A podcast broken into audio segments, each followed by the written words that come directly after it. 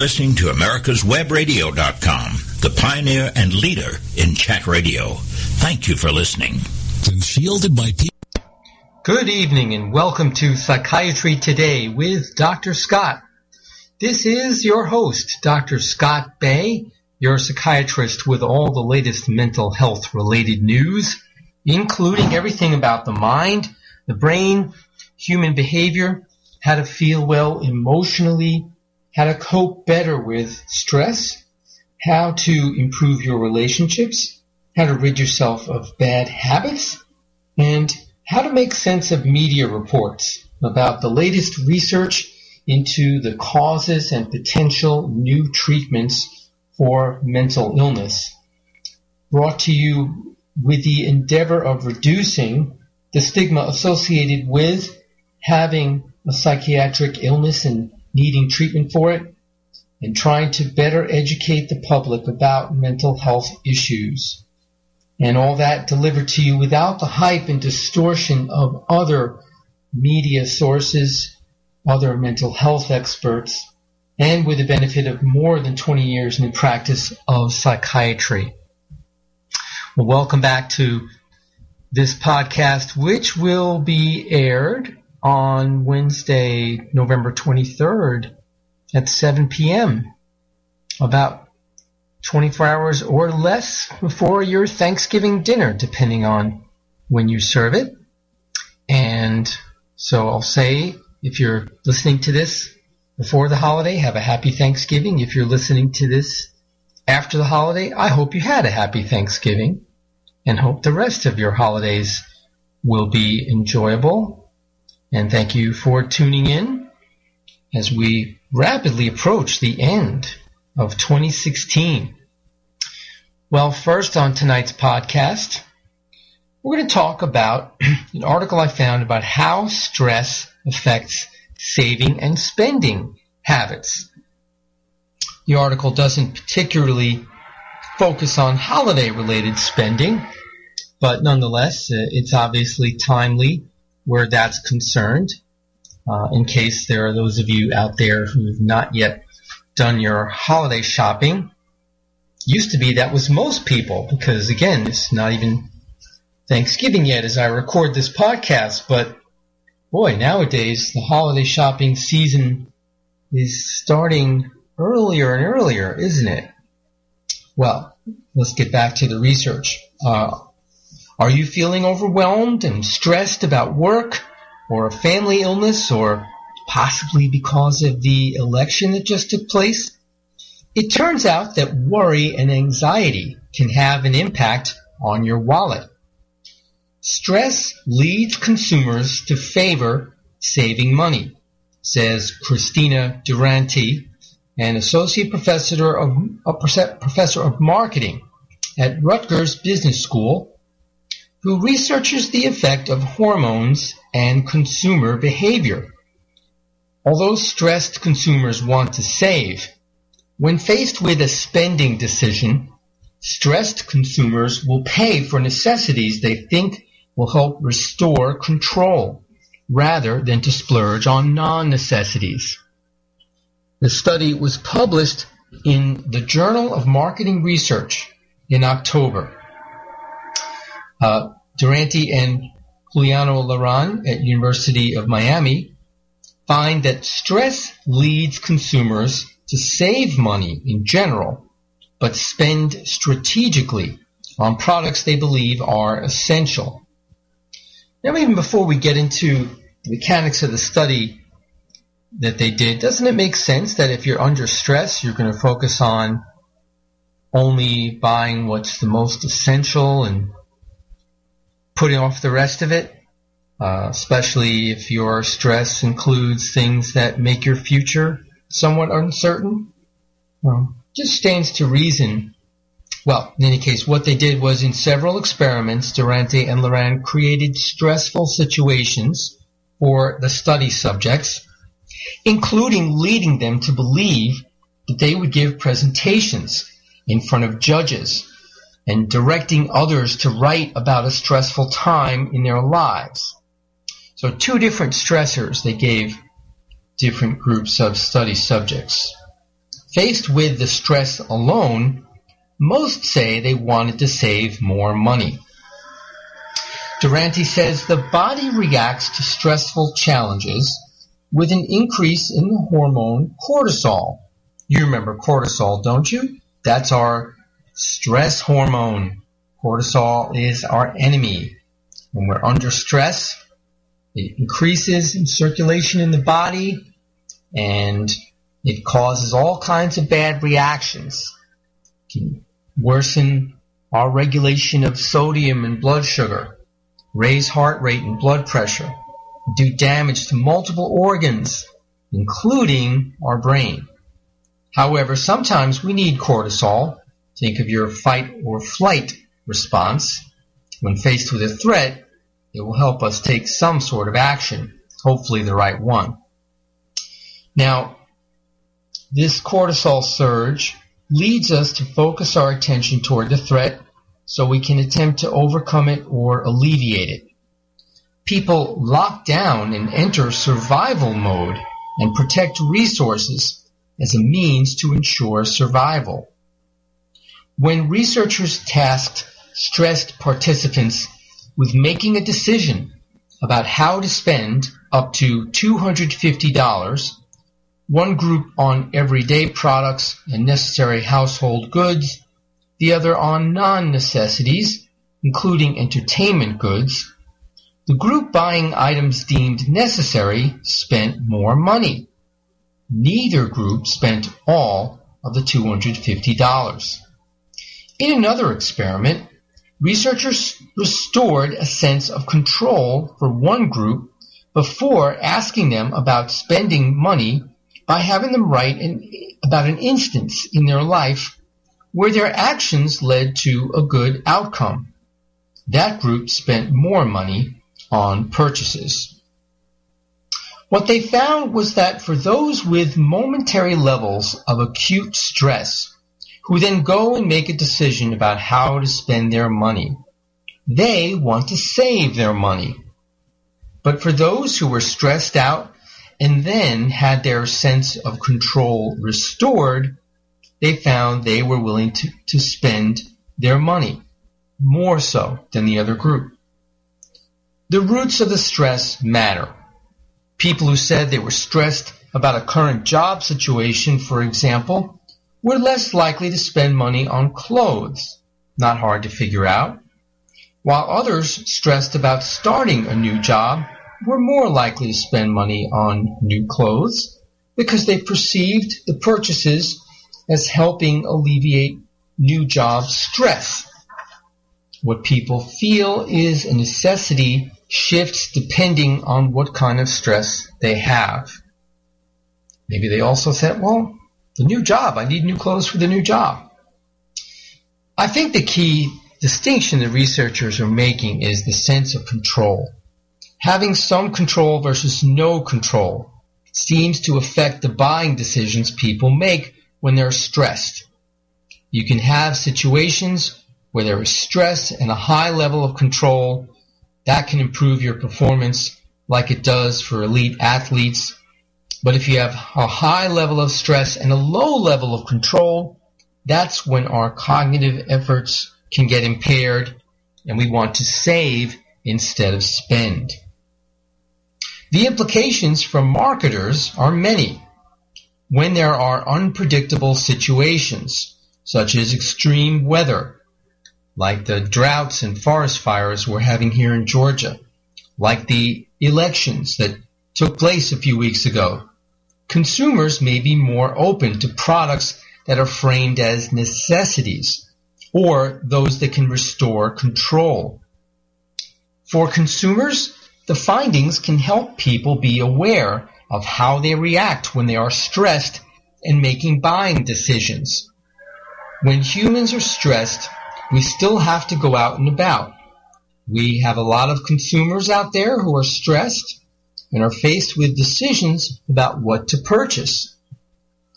Stress is unavoidable in life, yet research on how stressful situations affect how people make spending decisions as levels of the stress hormone cortisol are rising is limited and the findings mixed.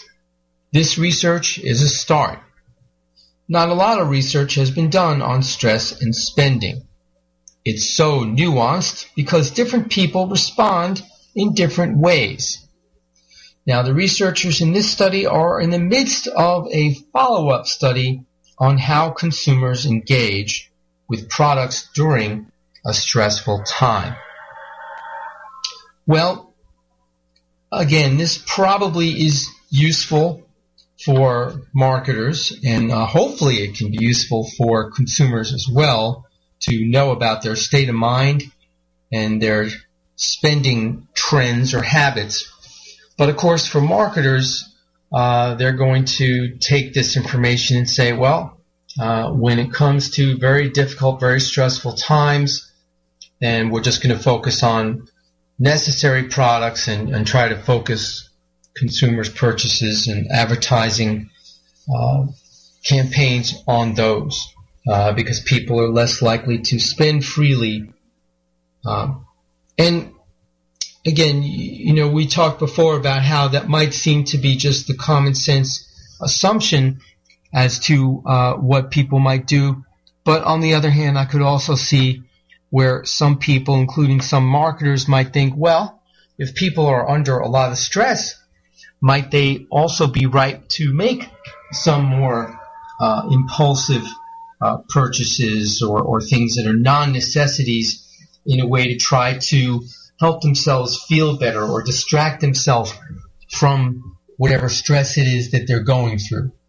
Uh, so while that may be the case, this research would indicate that for the most part, if you're stressed, and especially if you're stressed and you lack a sense of control over what's going on in your life, you're more likely to pull back on your spending and just stick to the necessities. Now, those of you who have not yet done your holiday shopping should certainly keep this in mind. Um, and also keep in mind that unfortunately too many people overdo it on their holiday shopping and uh, they don't want to disappoint any of their family or friends. Uh, but then in January and beyond, when the bills come due, they really put themselves behind the eight ball. So uh, try not to do that to yourself this year, and it will definitely reduce your stress level uh, and start out 2017 in a better frame of mind. All right, and with that, we'll take a commercial break here, and we'll be back after that with more mental health related news. You're listening to Psychiatry Today with Dr. Scott. Be right back. When four members of Congress all die within four months, each of their deaths appears to be from natural causes. But when mysterious messages begin to appear in the form of quotations from long dead revolutionary heroes, one reporter sets out to prove the existence of a serial killer. His search discovers dark secrets and an assassin shielded by people who need the very services that only he can provide. The Sun Silas Rising, a novel by Doug Dahlgren, on Kindle or paperback through Amazon.com. Your auto love and investment demands the best, and for 45 years, Passport Transport has been meeting those demands. From manufacturers to the one-car collectors and all other facets of the auto industry and antique auto hobby. The first and the finest with unequaled service and peace of mind. Passport Transport, your auto transportation company. Contact PassportTransport.com with your need today. Passport Transport. Affordable health insurance was the promise of Obamacare, but for many, the government mandate caused more problems than it solved. This is Dr. Elena George from Medicine on Call, and I want to tell you about a truly affordable alternative allowed under Obamacare, Liberty HealthShare. Liberty HealthShare bypasses doctor and hospital panels, giving you the freedom to choose and with a maximum of $500 out of pocket per person and 100% coverage up to $1 million per year per occurrence, you can rest assured knowing you and your family are protected.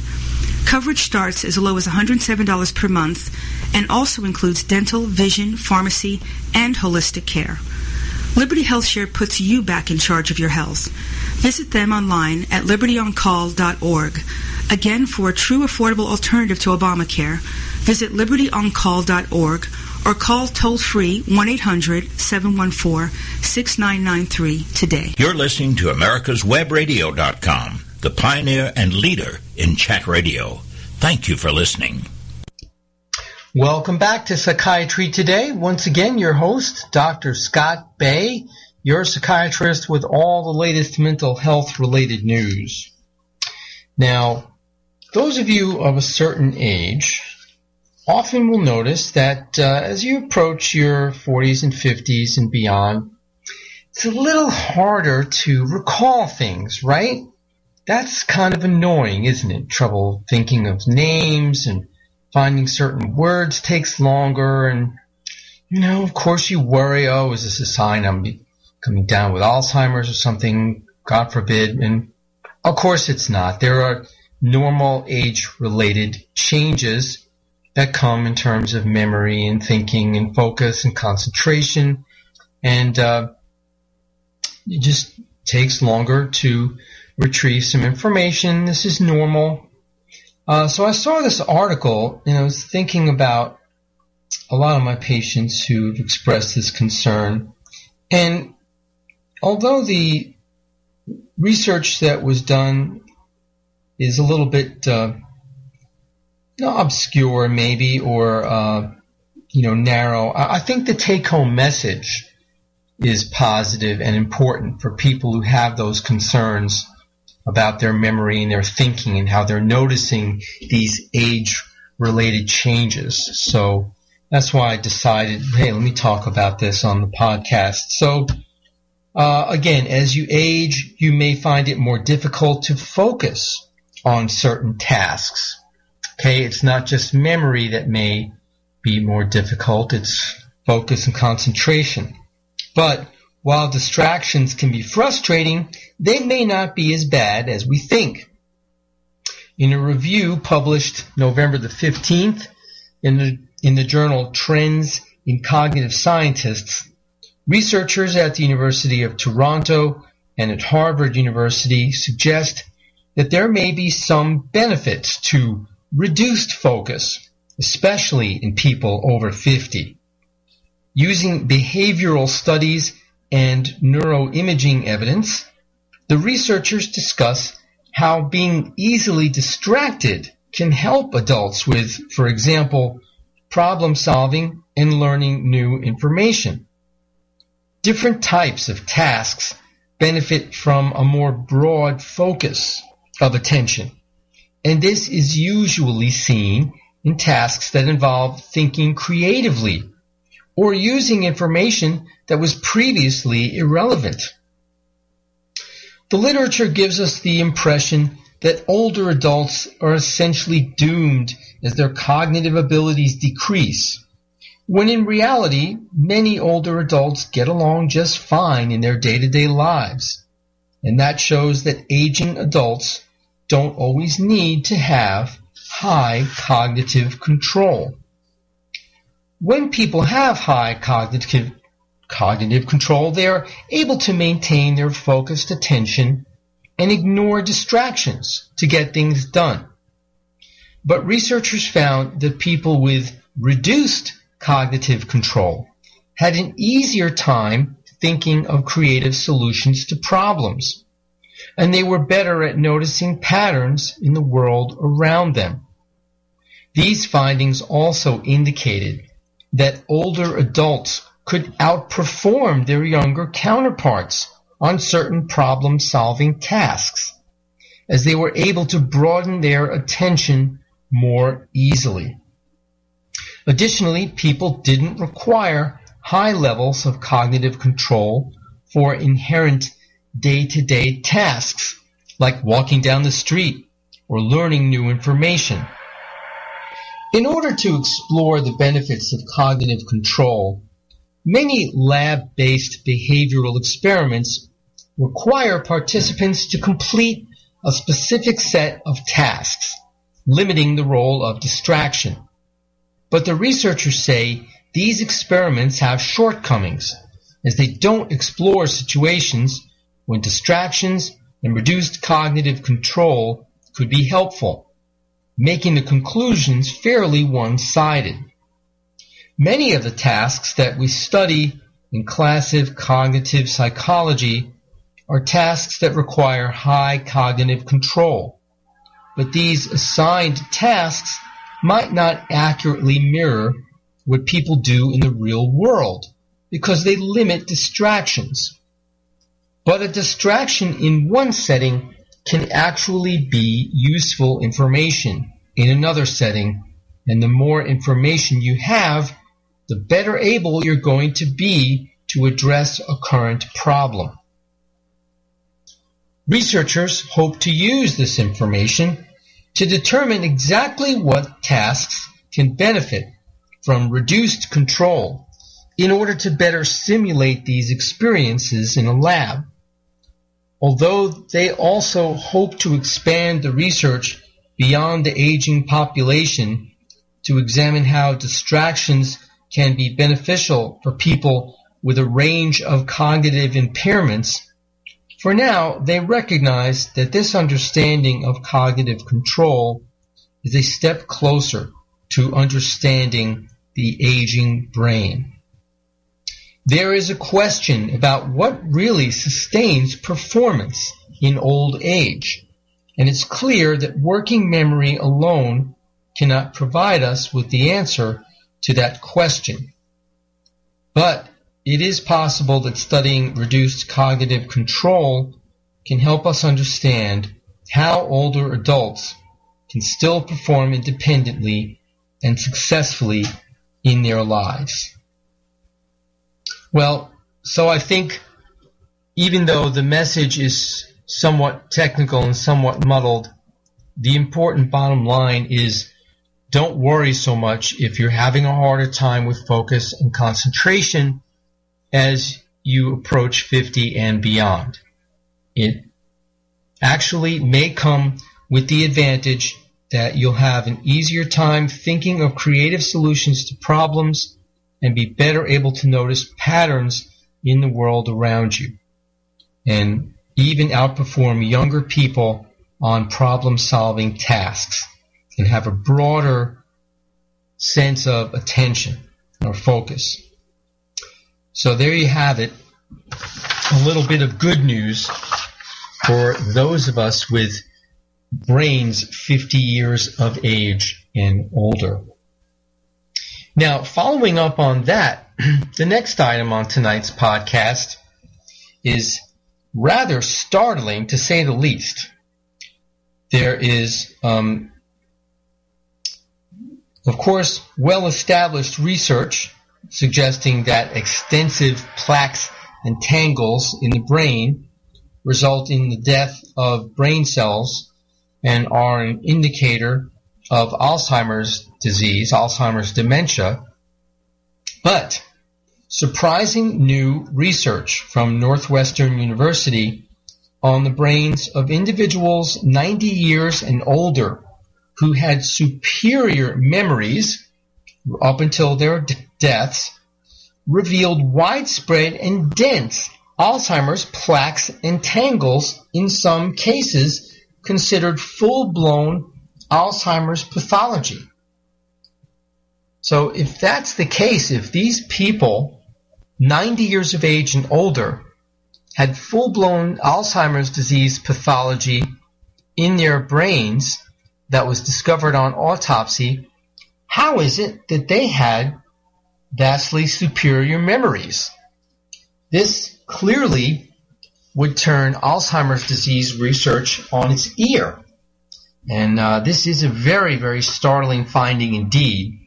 So uh, it was, according to the researchers at Northwestern, amazing, something they never expected. And they were saying that it tells us there are some factors that are protecting these people's brains and their memories against the Alzheimer's pathology of the plaques and tangles in the brain cells and of course now they're trying to find out what are these factors. The Northwestern findings are the first to indicate that full-blown Alzheimer's pathology can also exist in the brains of elderly people who show superior cognitive performance. The results of this research were presented on November the 14th at the Society for Neuroscience 2016 annual conference in San Diego. Extensive plaques and tangles in the brain result in the death of neurons or brain cells and are an indicator of Alzheimer's dementia. The fact that some elderly with this pathology in their brains still had superior memory points to mechanisms that protect their brain cells and their memory. Discovery of these mechanisms is likely to help the development of therapies against Alzheimer's disease. Now they have to search for the factors that protect these particular elderly folks against memory loss. And they're going to look at genetic, dietary, and environmental influences that could confer protection for brain cells against the Alzheimer's pathology, that's the plaques and tangles. If scientists can find a protective environmental factor, it could help the elderly who are doing well and, and seem to be normal as far as their memory for now. And also it could help those who are showing signs of Alzheimer's disease and who may have the plaques and tangles in their brain. A number of recent studies suggest some elderly individuals harbor extensive Alzheimer's disease pathology in their brain without any evidence at all of the cognitive decline seen in Alzheimer's disease. The Northwestern scientists studied the brains of eight individuals older than 90 who were selected for superior performance in memory tests compared to their same age peers who had a normal memory test performance that is normal for their age. Three of those brains qualified pathologically as having Alzheimer's disease despite superior memory performance of the individuals when they were alive. In other words, of these eight people over 90 who had superior cognitive functioning, including memory, uh, when they passed, looking at the autopsy of their brain, it looked like a brain of an Alzheimer's disease patient. Now, researchers examined brain cells in particular areas of the brain to see what they could find, and uh, now they're trying to look at how uh, they can learn from these folks to help others. And we'll talk about the details of that when we come back from our next commercial break. You're listening to Psychiatry Today with Dr. Scott. We'll be right back. The disease of addiction is a life-altering challenge, not just for the person suffering its effects, but also for the family and friends who support and love the one caught in its grasp. What should be the course of treatment? Who is the best person to render treatment? And what is the best place to go for the care that is needed? We know that you want answers to these and many more questions. Call 770-696-9862 and speak to a representative of the Atlanta Healing Center. They can tailor a program specifically designed to address the needs of the person suffering with an addiction or give you guidance as to where that help may be found. Information is the key and the trained staff at AHC is here to assist. If you wish, you can also get more information on the website located at www.atlantahealingcenter.com. 45 years of experience is behind the most trusted name in auto transportation. Passport Transport, the first and finest today. That's why Passport Transport is the preferred auto transport for major auto manufacturers, concours, museums, tours, and collectors, and should be your choice from across the state to across the country. When you have the need, go to passporttransport.com and enjoy the peace of mind referenced experience will give you. Passport Transport. When four members of Congress all die within four months, each of their deaths appears to be from natural causes. But when mysterious messages begin to appear in the form of quotations from long dead revolutionary heroes, one reporter sets out to prove the existence of a serial killer. His search discovers dark secrets and an assassin shielded by people who need the very services that only he can provide. The Sun Silas Rising, a novel by Doug Dahlgren, on Kindle or paperback through Amazon.com. You're listening to America'sWebRadio.com, the pioneer and leader in chat radio. Thank you for listening. Welcome back to Psychiatry Today with your host, Dr. Scott Bay. You're a psychiatrist with all the latest mental health related news.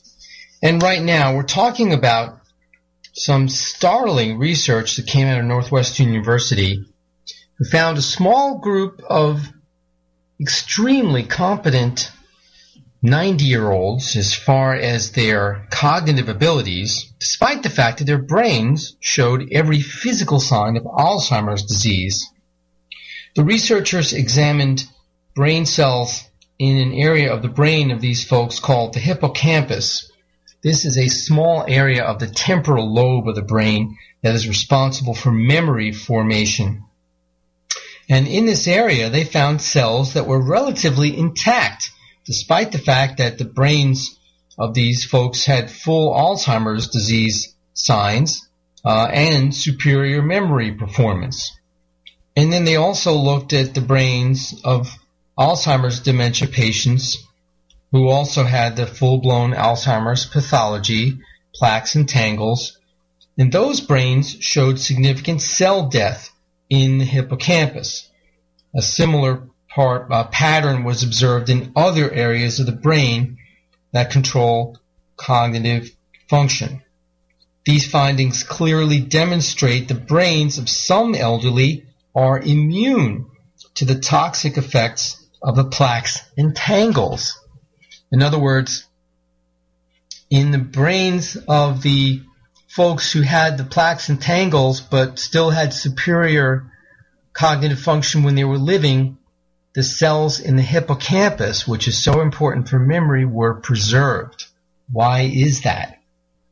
Um, the scientists looked at tissue sections of parts of the brain of these folks. They counted the brain cells using a microscope uh, comparing sections in the hippocampus and in the frontal cortex, which is important for uh, things like judgment and also has circuits involved in memory. And when the plaques and the tangles appear in the frontal cortex, that means the Alzheimer's pathology has spread throughout the brain. The researchers are now embarking on a large scale study to determine the factors, including genetic factors, that help protect the brains of some elderly against Alzheimer's pathology. Who knows what this research will bring us? Uh, is it possible it might point the way toward a treatment for Alzheimer's dementia? Of course, we can hope, uh, but that's not a sure thing.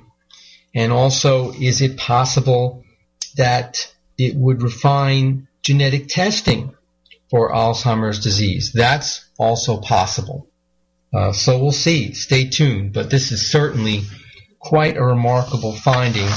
Uh, scientists admitted they had no expectation that they would find intact, let alone superior cognitive function in folks who on autopsy showed the typical uh, uh, physical characteristics in their brain tissue of Alzheimer's disease.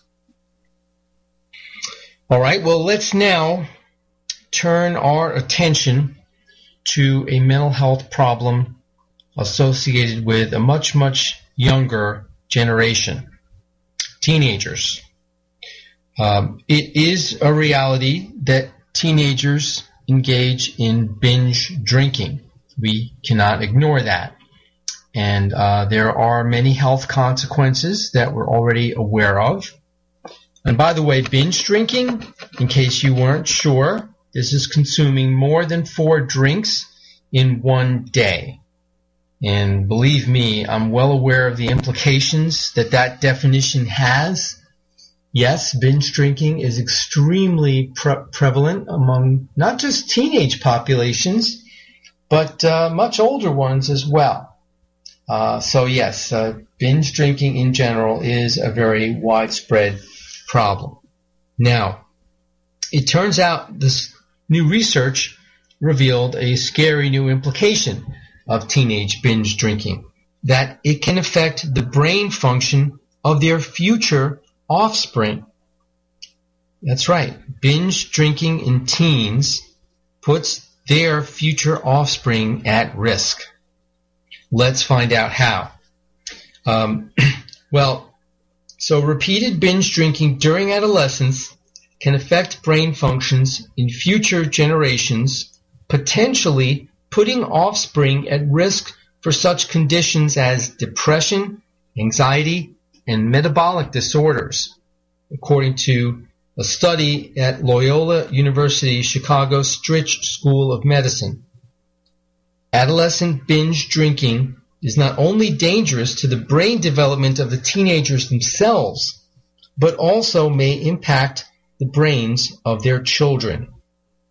This research was also presented on November the 14th at Neuroscience 2016, the annual meeting of the Society for Neuroscience. The study was based on an animal model and it found that adolescent binge drinking altered the on-off switches of multiple genes in the brains of their offspring. When these genes are turned on, they instruct cells to make proteins which ultimately control physical and behavioral traits.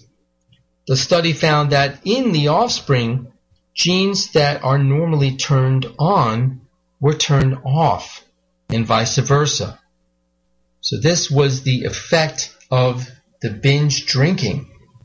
When you look at the offspring, gene function is altered. Teenage binge drinking is a major health concern in the United States. The article points out 21% of teenagers report that they have done binge drinking in the past 30 days and among drinkers under the age of 21, more than 90% of the alcohol is consumed during binge drinking episodes. Now, in the article, they quote a different definition of binge drinking than the one I gave you. Uh, they define it as raising the blood alcohol concentration to 0.08%, the legal driving limit, within a period of two hours. Generally, this is about five drinks for a male and four drinks for a female. So that is consistent with what I told you that it's more than four drinks, but they're saying whatever amount of alcohol it takes to consume within two hours that will get your blood alcohol limit above the legal driving limit. Now, in the study, there was one group of adolescent male and female rats that was exposed to alcohol in amounts comparable to six binge drinking episodes. The rats mated after becoming sober, and the females remained sober during their pregnancies. Thus, any effects on the offspring could not be attributed to fetal alcohol syndrome which would be something that would happen if the mother uh, had been drinking alcohol. The alcohol exposed rats were compared to a control group of rats that were not exposed to alcohol. In the offspring of alcohol exposed rats, researchers examined genes in the hypothalamus. This is a region of the brain involved in many functions, including reproduction, response to stress, sleep cycles, and food intake. Researchers looked for molecular changes to DNA that would reverse the on-off switches in individual genes. They found 159 such changes in the offspring of binge drinking mothers, 93 gene changes in the offspring of binge drinking fathers, and 244 gene changes in the offspring of mothers and fathers who both were exposed to binge drinking. The study is the first to show a molecular pathway that teenage binge drinking by either parent can cause changes in the neurological health of subsequent generations. Now I know what you're saying. Hey, wait a minute, this is a rat study? What possible relevance could this have to humans? Alright, well they address that in the article about the research. While findings from an animal model do not necessarily translate to humans, there are significant similarities between the study's animal model and humans, including their metabolism of alcohol, the function of the hypothalamus, and the pattern and amount of binge drinking. Now, while that's true, um, I still feel like while this certainly is a startling finding, it would have to be looked at in humans. And of course, you're not going to set up conditions, uh, have some teens drink and others not, and then have them reproduce. Of course not. Uh, what I'm saying is that uh, basically study a population and um, survey them for their drinking behavior and drinking patterns. And then you'd have to follow this population longitudinally, meaning over not just months or a few years, but uh, probably over a decade or more, or decades, and see what happens to their offspring. Um, and it is difficult and expensive to do research like that, but nonetheless, that's the only way we're going to get the answer to the question as to whether this happens in humans or not.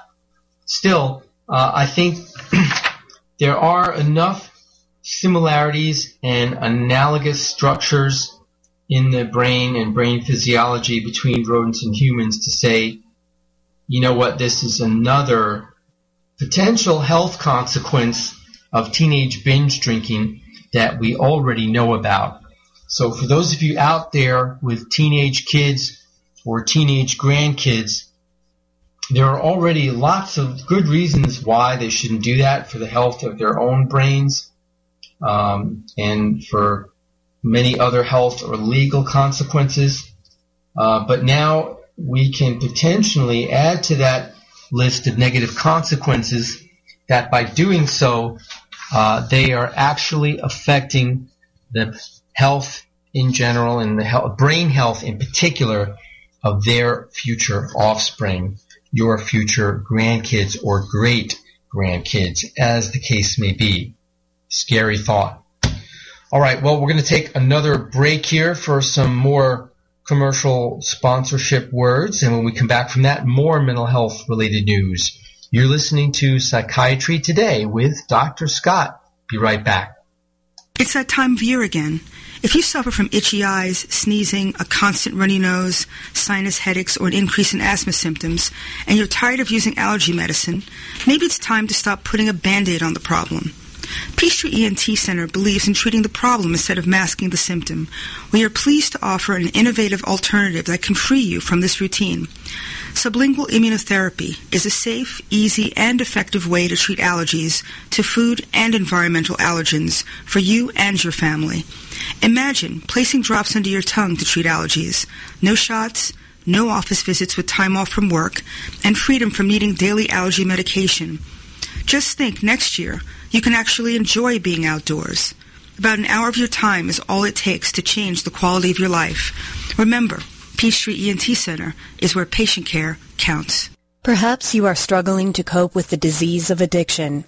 If not, you probably know a family member or friend that needs help in battling the cravings and the personal and professional damage done by the effects of drugs or alcohol. Get a pen and paper and be ready to write down the following. These are the issues that the trained staff at the Atlanta Healing Center address and treat every day. Their doctors and counselors with over 40 years of practice in the field of addiction can treat the suffering individual in a thoughtful, compassionate, and experienced manner and guide him or her along the path to recovery. So call 770-696-9862 and speak to a knowledgeable staff member about how you or your loved one can be helped to enjoy a better and healthier life. More information is also available on the website at www.atlantahealingcenter.com. You're listening to americaswebradio.com, the pioneer and leader in chat radio. Thank you for listening.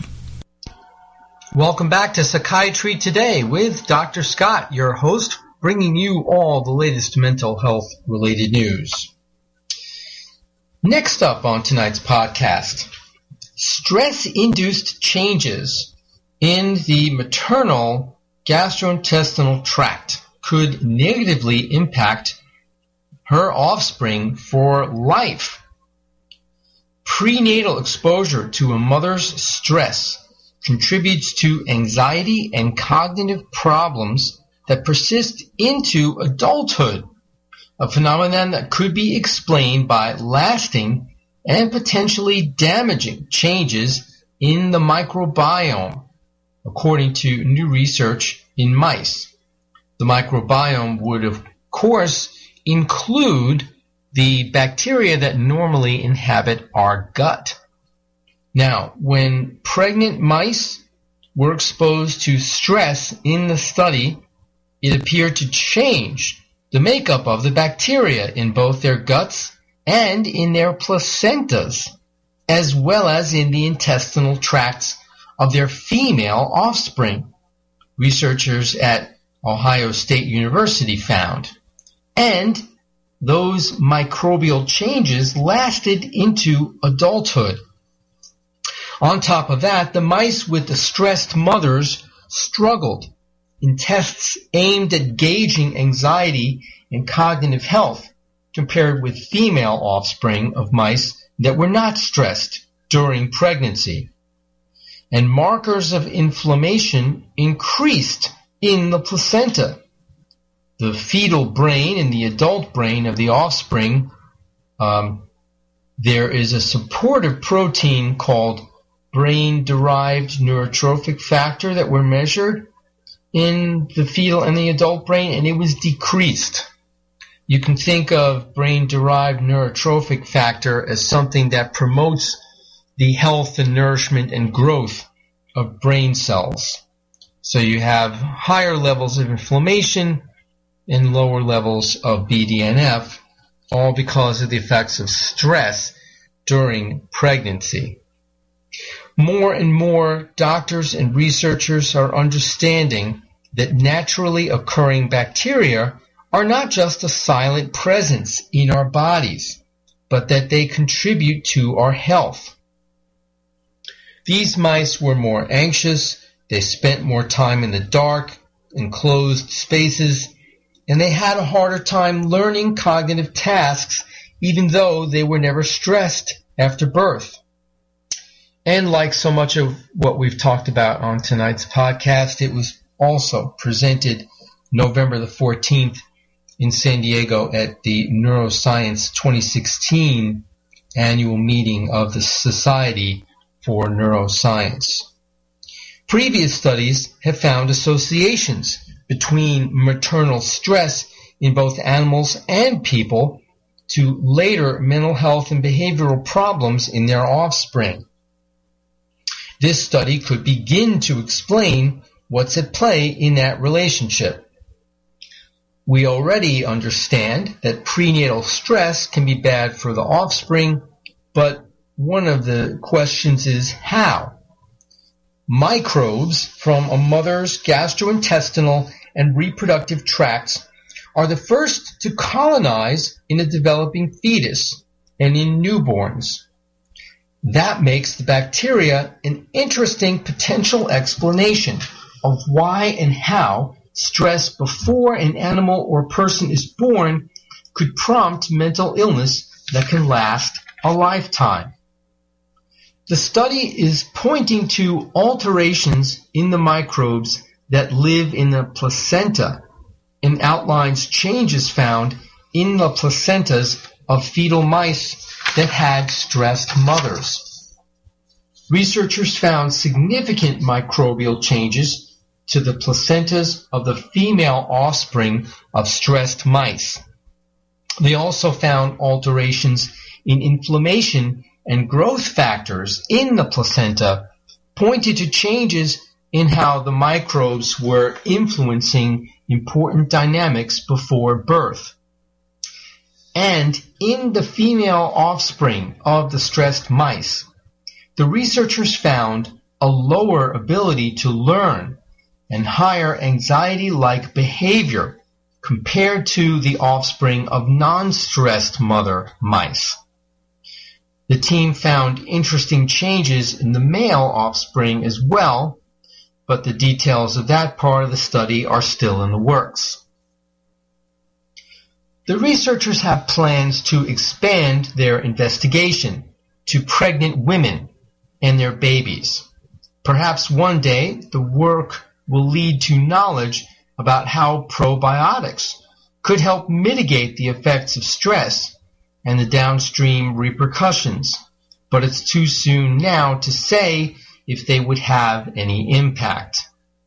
The idea being that if you can say, well, stress in the mother leads to this negative impact on the microbiome of the offspring who then show signs of stress, uh, might you be able to provide probiotics for either the mother or the offspring to offset the effects of the stress.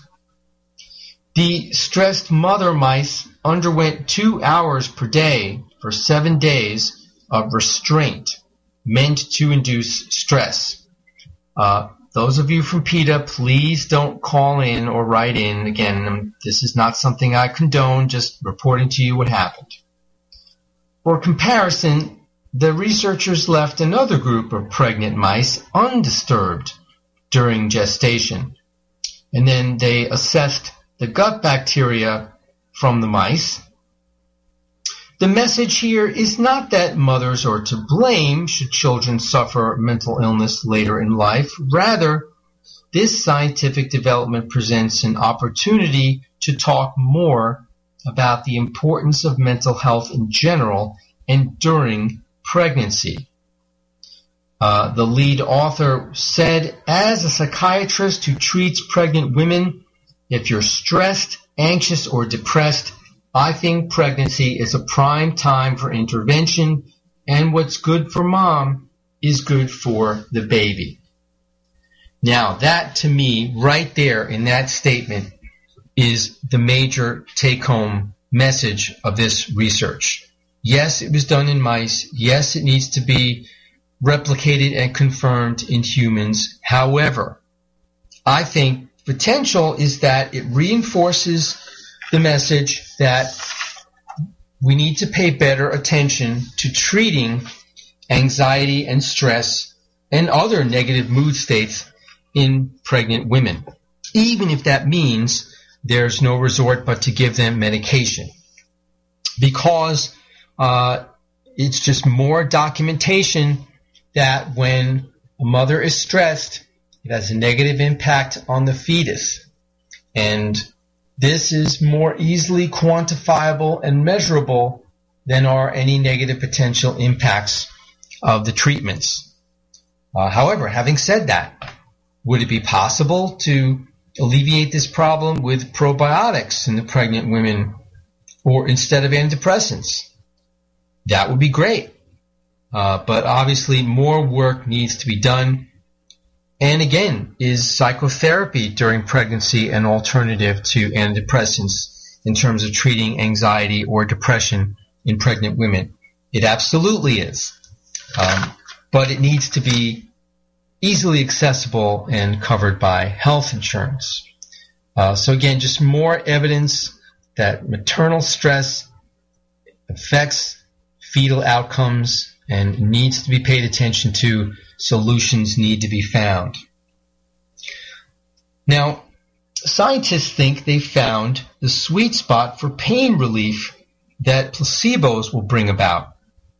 They have identified for the first time the particular region in the brain responsible for the placebo effect in terms of placebos that will actually bring about pain relief even though they're fake treatments. This could result in the design of more personalized medicine for the hundreds of millions of Americans with chronic pain. and it has the potential to usher in an era of individualized pain therapy by uh, targeting specific pain medication based on how a person's brain responds to a particular drug. And it could lead to more specific, precise, and accurate clinical trials for pain medications by eliminating those who have a heightened tendency to respond to placebos. The unique brain region within the midfrontal gyrus identifies placebo pill responders in one trial and can be validated 95% certainty in the placebo group of a second trial. The study was published on October 27th in the journal PLOS Biology, and it also comes to us uh, from Northwestern University. Now, given the enormous societal toll of chronic pain, being able to predict placebo responders in a population like that could help the design of personalized medicine and enhance the success of clinical trials. And it might allow physicians to see what part of the brain is activated during an individual's pain and choose a specific drug to target that spot. And doctors would be better able to measure how their patient's pain region is being affected by a drug. Now, the um, new study for the first time used fMRI, functional magnetic resonance imaging, to derive a brain-based neurological marker to predict pain relief associated with placebos. The patients were suffering from chronic knee osteoarthritis pain and they showed that placebo pills have a strong pain-killing effect, with more than half the patients resulting in significant pain relief. In future similar studies could further expand and eventually provide a pain, I'm sorry, a brain-based predictive best therapy option for individual patients' pain, it would dramatically decrease unnecessary exposure of patients to ineffective therapies and decrease the duration and magnitude of pain, suffering, and opioid use. Well, that's certainly a remarkable finding. It's one thing to document a placebo effect in a clinical trial. It's quite another thing to locate the area of the brain that uh, tells you whether someone will respond to a placebo or not, and thereby help guide treatment.